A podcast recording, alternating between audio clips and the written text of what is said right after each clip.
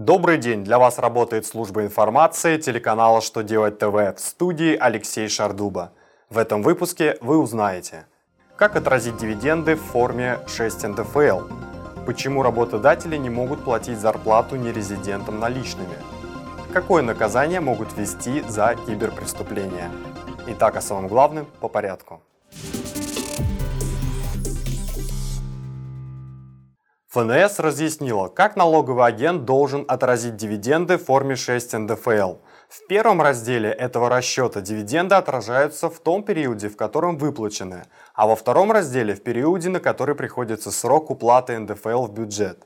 Так, если дивиденды были выплачены 20 июня, а удержанный НДФЛ перечислен в бюджет 20 июля, сумму дивидендов и удержанный НДФЛ нужно отразить в первом разделе 6 НДФЛ за полугодие. Во втором разделе 6 НДФЛ операция по выплате дивидендов должна быть отражена только в отчетности за 9 месяцев. Налоговая служба напомнила, что НДФЛ, удержанные при выплате дивидендов, перечисляется в бюджет не позднее одного месяца с даты выплаты денежных средств. От себя добавим, что эта норма касается только акционерных обществ, депозитариев и доверительных управляющих, выплачивающих доходы по ценным бумагам.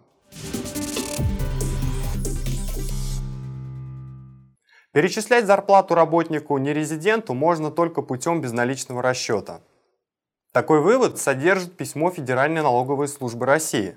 Налоговики ссылаются на федеральный закон номер 173 ФЗ от 10 декабря 2003 года. В нем дан закрытый перечень операций, которые компания-резидент может проводить без использования банковского счета.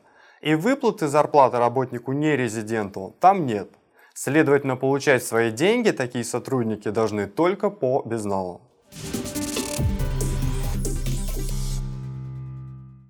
Наказание за хакерские киберпреступления хотят приравнять к краже. Соответствующий законопроект уже разработан. Основные нововведения, которые предлагаются проектом, это признание киберпреступления кражей, а не квалификация их, как сейчас, в качестве мошенничества и установление за его совершение более серьезного наказания. Как поясняют инициаторы поправок, изменения необходимы в связи с тем, что в существующей судебной практике наказание за такие правонарушения совершенно не соответствует сумме ущерба. Люди похищают сотни миллионов рублей, а получают три года условно. На этом у меня вся информация. Благодарю вас за внимание и до новых встреч.